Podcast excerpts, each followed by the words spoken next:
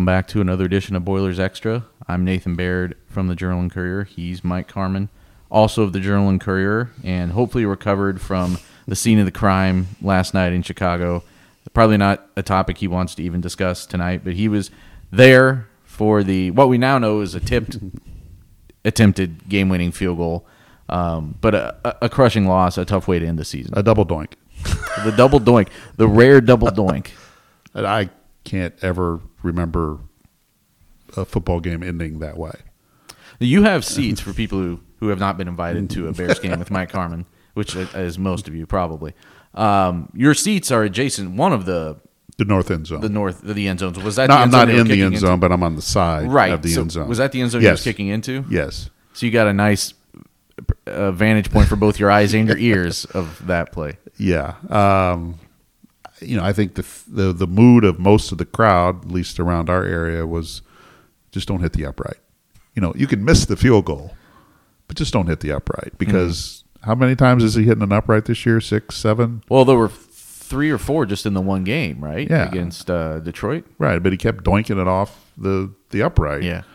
and it makes that sound, Oh, yeah. that booming sound. Yeah. He even did one at uh, Minnesota. Yeah. Just last week. Yeah, you're like, week. Yeah. oh my gosh, not again. I Yeah. mean, he's he's become actually proficient at hitting an upright.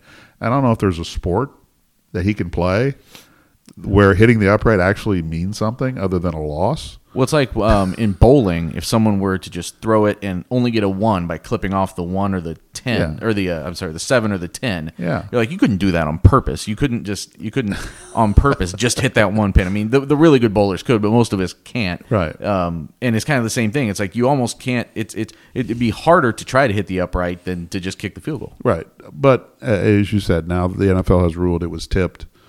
So it's technically a block kick. It gives some new perspective on. it. But did did the block or the tip?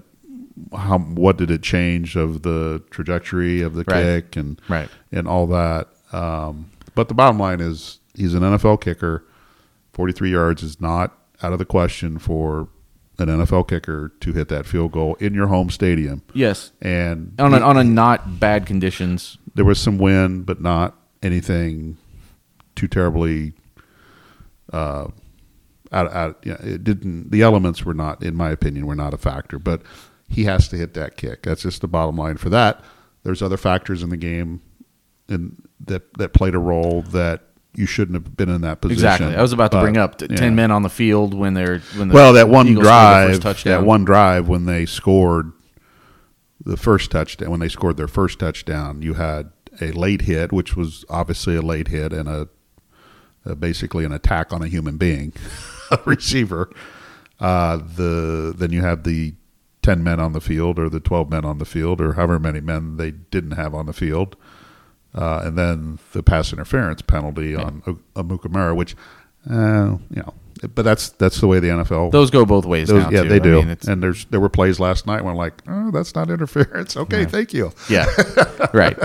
Uh, so that that one drive was just filled with flags. And at, at- some point in that game last night, I'm thinking it's like, really, no one's doing anything on third down but creating penalties. Like all these penalties on third down, that's the only way drives are staying alive. Yeah. So this is not a well played game offensively. Oh, I didn't. all. I didn't think it was a good game at all, really, from either side. Um, but, But well, you need to. The, your number one defense has to keep them out of the end zone on the game-winning drive. Yep. Your offense has to be better than what it was in the first half. Yep. Um, Trubisky probably needed to run more, but then I heard after the game that he may have injured his heel in some way that prevented him from from running. Uh, and then you're missing your tight end Trey Burton, Burton, who just woke up with a sore groin on Saturday morning, uh, and then he he had to be a big part of their game plan. But they were relatively healthy all the year throughout the year, but in this one game they were missing a lot of key Yeah. key components. And but anyway, it was it, it's in a way it's similar, not not greatly, but I, I view it a little bit like Purdue's season where you had a good year, you got to a bowl game, but then there's this stain. yeah, it's unfulfilling. It, it, Yeah, it's, it's- yeah, unfinished business a little bit. Where in the Bears, you had a, you had a terrific regular season. You're 12 and four. You win your division. You're expecting to move on, but then you have this uh, just loss that you, Right. that puts a knot in your stomach. But there, you know, in the big picture, there's there should be brighter days ahead when you look at both Yes. both situations. still a young team that has something to grow for. And I, I felt like, um, in the same way that if Purdue had just competitively played that game as opposed to having it be over halfway through the first quarter or whatever it was, um, I think if the Bears had just won one game.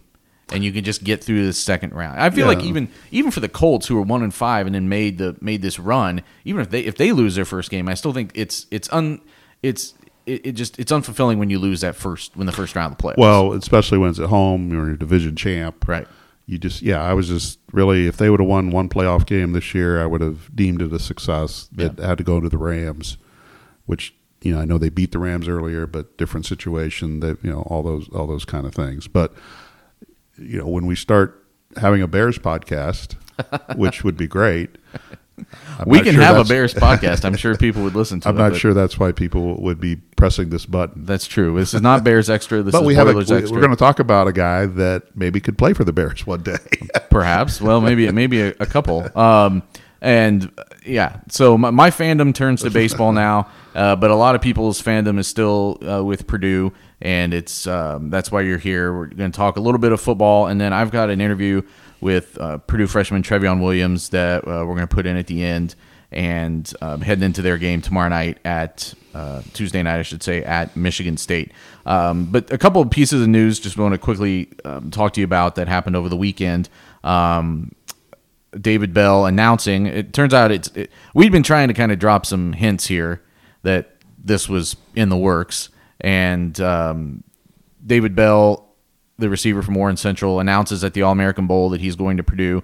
Not only was he announcing for Purdue, but he was already signed, sealed, and delivered for Purdue at that point. So another addition to what is already a really impressive recruiting class. So kind of just your thoughts on on, what this means for Purdue long term, what it means for this offense. Um, not maybe not even long term, maybe short term. I mean, as early as next fall, this seems like a significant boost. It, yeah, it, it really is uh, because now you you've probably filled out your wide receiver group. This these are these are going to be the the core wide receivers for this offense for the next at least two years because you you combine David Bell, Milton Wright, uh, Mershawn Rice, T.J. Sheffield, along with Rondale Moore, uh, and with some of the other guys that are coming back with Jared Sparks and maybe some of the freshmen that we haven't seen in a game yet then you're you not only do you have really strong frontline receivers, now you've got some depth where you can rotate six, seven guys in there and not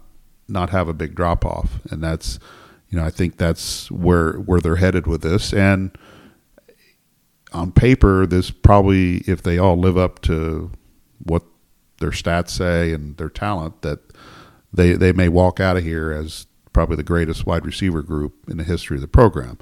Now I know that's a lot to put on a group, but coming in, I don't think Purdue football has ever had this group of wide receivers at this talent level. This many at one time. This many at one time. So, you know, you're looking at a lineup potentially next year, or at least a rotation of having guys on the field with David Bell on the outside, Rondale Moore on the inside, uh, maybe Mershawn Rice on the other outside, TJ Shot or TJ Sheffield as another slot. Now that's a lot of freshmen and sophomores uh, out there, but you know you sprinkle in Jared Sparks, you sprinkle in Jackson Anthrop, you sprinkle in you know some of these other guys that haven't really played yet, like uh, Amad Anderson Jr. Then and then you have you have the makings of you know opponents having to play you fair. You know they can't. It's hard. For, it'd be hard for them to double team any one guy in that group if they if they're performing at a high level. Now, you- not everyone is going to come in and be Rondale Moore from a production standpoint. In fact, I would be surprised, and you know maybe maybe I'm not thinking looking at it the right way, but I, I kind of would be surprised if Purdue has another uh, player that has 100 yard catches. 100 coming up. catches in a Uh, season. yeah, 100 catches in a season because you'll be distributing the ball around differently and uh, getting more guys involved. So, I mean, you could have three guys with 75, 70. I mean, I don't think that's out of the question. Well, the other way to look at it is Purdue has fewer proven running backs going into next year, and a quarter and a coach who would just as soon throw it every down. He would. So maybe it maybe it still does play into Right. the idea of having hundred receptions. Um, If they- no, I'm, if- if I'm being get- a little facetious, but um, but yeah, and I think people sometimes forget, and you're alluding to it. It's not just bringing in a guy who now comes and is your, is a good number one guy. It's how much better it makes you at that third spot, fourth spot, fifth spot. That's where I think that that Purdue lacks against the best of the Big Ten sometimes when you're going up against a Michigan State and Ohio State, and you're always assuming that they're, you know, somebody's out for them, but the guy stepping in for them is better than the guy that you have at the same position. Yeah, and you can, you know, if a guy gets nicked up, then your your depth comes into play there, where you're you're not there's not that big big drop off that you have at other positions. But specifically with David Bell, he's a big guy, about 6'2", 200 pounds. He he's just extremely athletic. He moves, you know, just you know, as Kevin O'Shea, the North Central coach, told me, just you know, it's just kind of effortless. I mean, it's just he's just gliding in a way, just like that skater on ice that just keeps Yeah. you know moving without really breaking a sweat. I mean, the guy's working hard. He you know he he does break sweats. He does do all that stuff, but it's just it comes so natural to him that um, it just it just looks good. I mean, it's hard to compare him to anybody because you just Purdue hasn't had that kind of receiver in a long time. It's always been a mystery to me that Purdue could have all these great quarterbacks but not have a good collection of receivers to go with them because you would think the quarterback would attract Yeah. receivers. Yeah. Uh, so, and you know this this is a big deal for Purdue because it's an in-state guy. He announces on national television, similar to what Rondale Moore did last year. He even did the same thing Rondale Moore did. He reached for the Ohio State hat and then picked up picked up the Purdue hat. And Rondale was like trolling him on Twitter about that. uh, but you get that national exposure two years in a row. You've already got a top twenty-five recruiting class. He's going to bump up that mark. Uh, and you have, you know, it, as it turns out, you have three guys uh, playing in the All American Bowl that day, Yeah. which is that's a that's that's a neighborhood Purdue never has never really. Well, a lot of teams don't. I mean, to have three at one time playing in a, a- an Right. event that prestigious is saying something. Now it might be hard to do that again because, you know, one thing Purdue is promising early playing time to these guys, so the the uh, the idea of coming in and playing immediately probably is not going to be attractive for some players next year Right. because these spots are already taken, at least at the receiver position. So you got to look you look elsewhere. But um, it's a big deal because it's in the state of Indiana. You know, Brohm has made that a priority recruiting wise, especially the Indianapolis area. And you've got to get kids, you got to get big time players out of that. Really, the the MIC conference when you get right down to it, because that Yep. is the best the best conference probably in the Midwest and um, probably one of the best in the United States when you when you get right get right down to Just it. Just in And- terms of athletes developed, yeah, Right. and I mean, especially football players. I mean, you you have, I believe, what there's eight schools in that conference. They, they have there there there are a boatload of Di- Division One players, and you you know David Bell doesn't go out of state. He doesn't go to Ohio State. He doesn't go to a Michigan. Doesn't go to a Penn Iowa. State, Iowa. And yeah, to me, I mean, we could have a whole podcast of Purdue has to win battles with Iowa. Yeah, no, I think that's. I mean, that's and that's why I mentioned them because that's. I mean, okay, Ohio State, Penn State, Michigan State, whatever's happening on that side, you've got to beat out the guys head to head that are in your division. You just have to. You and have Iowa to. has made a living coming in Indianapolis and getting guys. Exactly. And Purdue has to win those battles if it wants to win the West. Bottom line. And Iowa, to me, is their biggest recruiting um, uh, adversary, or however you want to put it. I use in there too, but Iowa has made a living bringing uh, Indianapolis guys and taking them back to Iowa City. So David Bell is significant in a lot of lot of ways for Purdue, um, and he's a guy that has will come in and play uh, immediately. I mean, he'll have to earn it. He'll have to do all the right things, and if he follows Rondale Moore's work ethic and approach, then he'll he'll be just fine. And um, I, I fully expect him to be on the field day one. I don't think Rondale Moore started the very first game, but by play two, I think he was in there. So Hey. starting in football is kind of uh, a little. Was he? Was were they back? Was he back for the kickoff? Did they receive the opening kickoff? Uh, I I can't remember. It's been a while, It's been it's been a while. I've seen too many football games. but he was a presence from the first game for sure. I mean, it Right. was it was clear that he was going to be a a you know maybe the focal point of the offense, and, it'd be interesting next year to have a talent like that on the field where that doesn't have to be the case. I mean, he still is a significant portion of the offense, but like you're saying, giving a defense more things that they have to be very fearful of in a way that maybe they weren't this year. well, Purdue's first opponent next year, Nevada, is looking at David Bell tape at some point Yep. coming up in the next few weeks because that's who they're going to have to look at, and they're going to look at Rondale Moore and all that other stuff, all those other guys. So it's it, it just creates it creates a better situation for Purdue's offense. But I would also caution people while Purdue I think has the skill people now in place to really bump this offense up. It's going to what happens on the offensive line is really going to determine how far they can go. Uh, in, in front of a quarterback who, frankly, has had some health. he's had some health issues, but he has, I think, has the talent to really Absolutely, make but- this offense go. But he's not going to be the scrambler that David Blough Right. uh, was. Uh, he's going to be sitting in the pocket a lot more. So you got to have the protection, and you still have to figure out a way to run the ball and have some success that way. And they'll have some unproven backs back there. But to me, it, you know, going into spring practice, and we'll delve into this later, um, like in weeks, not in minutes. Yes, yes, yes, yes. is the offensive line. You got you got a lot of questions there, and Matt McCann's injury um, now puts that position and some of those players leaves a bigger question mark as far as moving forward. What's going to happen? But that to me, that's the next best next big thing that Jeff Brohm has to do from a recruiting standpoint and a development standpoint is getting um, getting the offensive line the way that he, he needs it and he wants it. And I, I just don't know if it's going to magically happen right It's a short turnaround to make that happen, and I think whoever wins this running back, whoever can can establish themselves in pass protection, is going to have a big leg up in getting running back. Right. That could reps. be Richie Worship. Could be,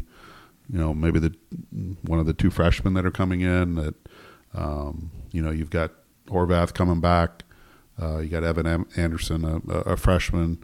There's a couple other walk-ons there, but um, you know, having Worship back in the fold, I think will help from a just running the ball standpoint, especially between the tackles. But you know, can he hold up in pass protection? But you know, to me, it's it's now it's now it's time. Whatever they do, you know, I'm really curious to see how the freshmen last year on the offensive line developed, how big they look, and can they now step in in spring practice and start start to look like an offensive line that they need? Because if you can get average protection, you know, if you don't.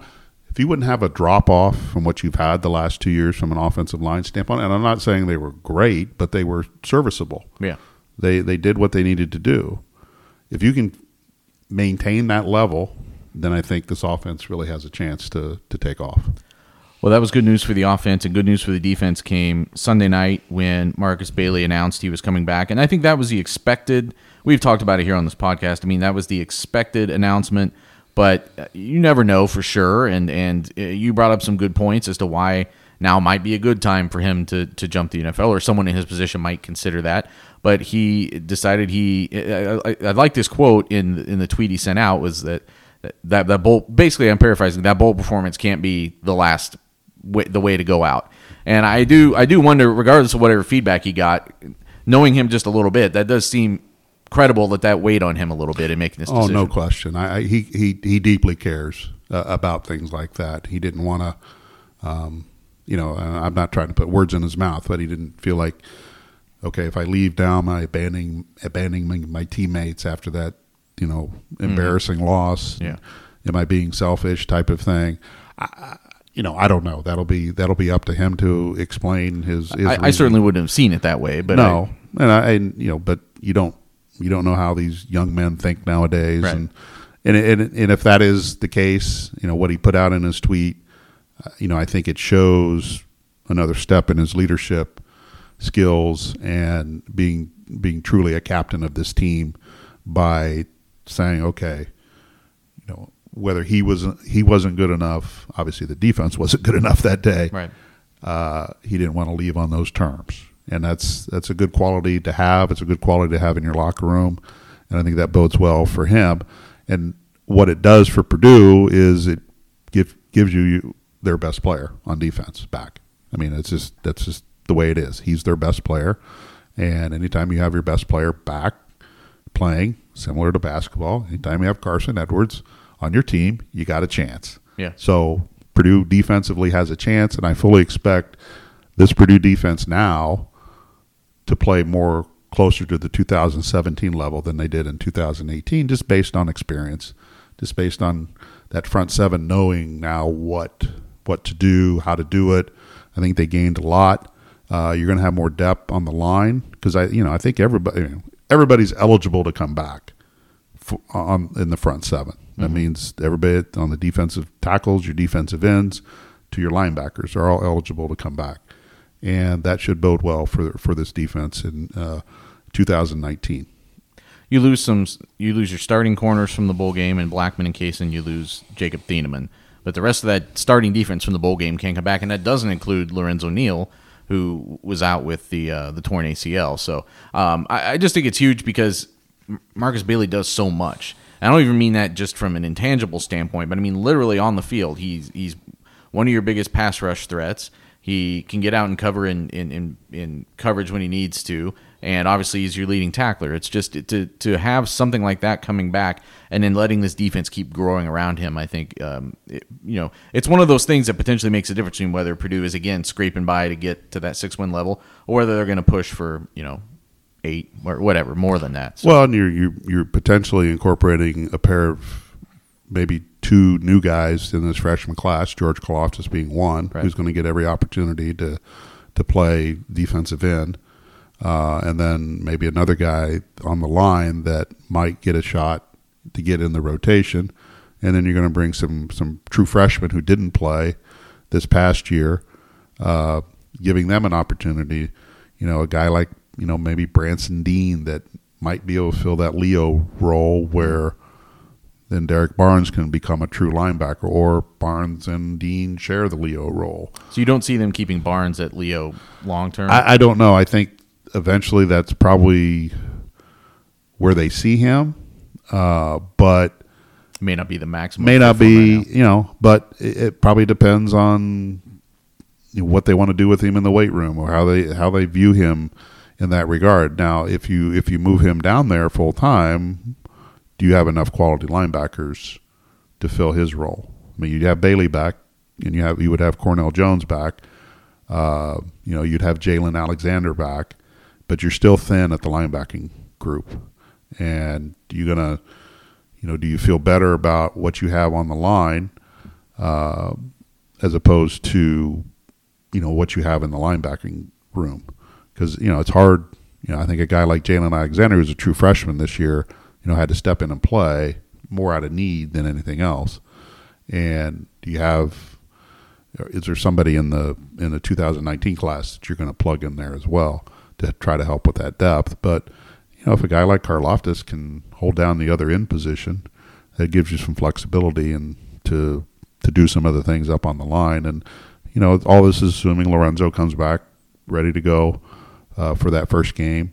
Um, then you know, I think Purdue can return to the the level it played at in 2017, which you know, when you look at the numbers and to look at the performance, for the most part, they were they were pretty good eh, when you compare to what they were doing in 2016 and Right. earlier.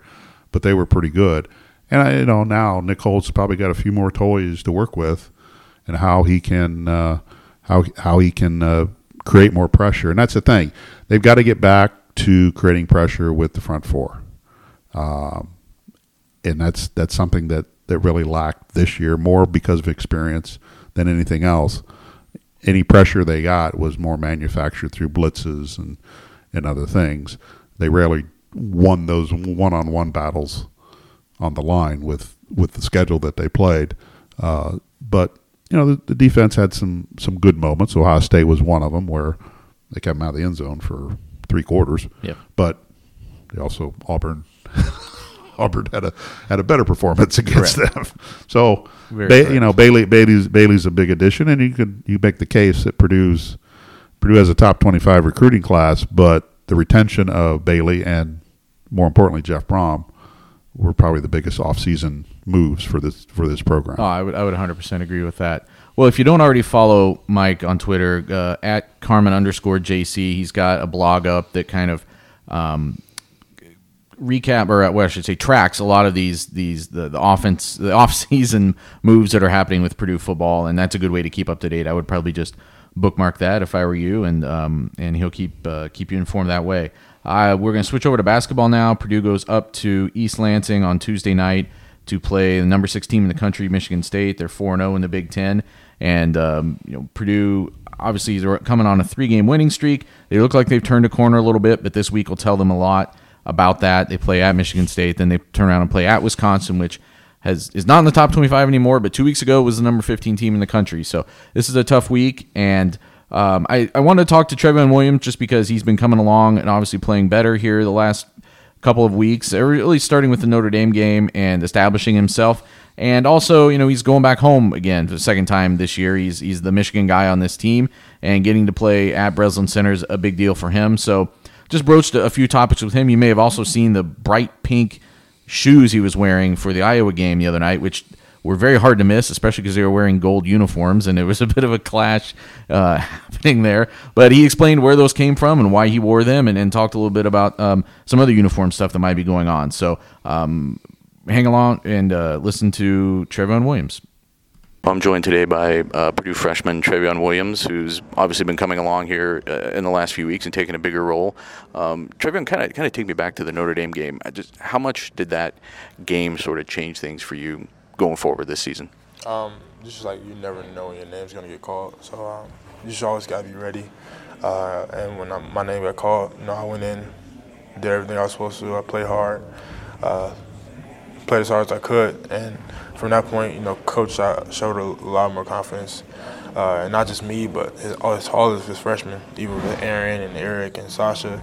Um, I feel like we've been stepping up to the plate the last couple games, you know, making some big time plays, uh, playing some big time minutes. So um, I feel like the season continues to go on. Um, I feel like it's, good, it's gonna our minutes are gonna increase, and we, like I said, we just always got to be ready. You just never know. So obviously people have talked before in sports about how you know a team can kind of feed off of each other. Is that working even kind of just with this younger group, the freshman group? Do you feel like that's happening? That you guys are all sort of kind of coming together and and, and, and feeding off of each other? Yeah, we definitely are. Uh, we always try to like keep positive energy. You know, we we always talk, uh, talk to each other because you know we're the freshmen on the team. We're young, so we try to you know, help each other out, whether it's plays or getting extra shots up. And I think little, little things like that uh, go a long way, uh, especially with our system and stuff like that. And trying to learn everything in like Purdue system because there's a lot that comes with like coming as a freshman, like plays and uh, just knowing who you're on the court with, just that's a lot of things that come with it. So uh, I think us four uh, being able to help each other out is a big is a big thing for us. So. What's been the biggest defensive adjustment for you as a freshman, and, and how do you feel like you're, you're coming along there? Um, I would just say being able to move my feet. Uh, like I said, uh, I've been been able to move my feet a lot better uh, since I dropped all that weight, and I'm you know, I'm really thankful for my trainer for that. Um, he, he's been pushing me a lot. Um, not just with like drills or you know just like he's been doing on court stuff too, and he's not even like a guy for basketball. Like we have at the trainers for but he he works with me on both ends, and um, I'm really thankful for him. Um, he's been I've been doing a lot of footwork stuff, which has really carried over to the court. So. Is that that's um, Gavin Roberts you're talking about there? or You have another? Yes, that's him. Yeah. Um, one of the reasons you stood out the other night was the pink shoes you were wearing for, at home for the Ohio for the Iowa game. It's the first time I've seen you wear those. Can you kind of tell me the, the story behind that? Uh, well, there's actually two reasons behind that. Uh, for one, I just like I don't know. That's kind of my style. I kind of like having like a solid fit, and my shoes just like really bright, stand out. Um, and then I know like the pink is supposed to be like breast cancer or whatever, but like I just kind of put cancer, you know, it's a cancer thing, especially with, for Tyler. Um, I know how important he was, and I just tried to. I know we don't have like pink jerseys or anything, but like we have jerseys coming soon. But like that was just my my kind of my own thing. That was just different for him. So you guys have some kind of pink jerseys or or, or some other kind of jerseys that are coming soon. Black with like neon, I believe. Oh, yeah. yeah, and we were gonna wear them at home. I don't know when, but I've uh, taken a glimpse on it. So. Gotcha. We um, kind of made a bigger deal when Carsen went home to Texas earlier this season. This is going to be kind of your second you're the only Michigan guy on this roster. It's your second chance to play up there in state. Is that a big deal to get to play a little bit closer to home? Um, it definitely is a big deal. I have a lot of people uh, trying to come up to this game, of course. Um, I don't know. I, I, don't know what it is with Michigan State. I, have been waiting on this game for a long time. Uh, even since I even before I got to college, like I've been wanting to play Michigan State for the longest. And you know, now I finally get to do it. You know, I'm gonna take advantage of it, and I'm gonna play as hard as I can. So. Why this game particularly? Why was Michigan State such a big game? Uh, it's like you know I'm playing against my brother, uh, Gabe Brown. Um, like we've been playing AAU together for a while, and just you know we always talk smack to each other, but you know once you step in that court, we're no longer brothers. So um, that's that's how it should go for anybody. Um, I think this is a big one for us, you know, trying to build our resume. So. Is there a lot of trash talking that goes on this week? Are you guys chatting leading up to this one? Uh, we have we've been chatting uh, probably a while back, but like I would say the last past month we haven't really been chatting because we know this game's coming up. So we've been trying to. I'm sure he's been trying to like focus up, like just like I have. That was Purdue freshman center Trevion Williams. Come back to jconline.com Tuesday night after the game for more uh, reaction from Coach Painter and the players, and our obviously my report and uh, my, my post game breakdowns from that game. Follow me on Twitter at InBearJC. I'll give another shout out to Mike Carmin, who has left the studio, but uh, at Carmin underscore JC. And uh, follow us on um, wherever you get your podcasts from. We're on iTunes, Stitcher, Google Play. I'm escaping me right now, but several other places where you can find this podcast. Uh, download, subscribe, rate us and, and give us feedback. Let us know um, how we can make this better, how how uh, other ways maybe we can get this podcast to you. So that's it for Boilers Extra this week, and we will be back with you soon.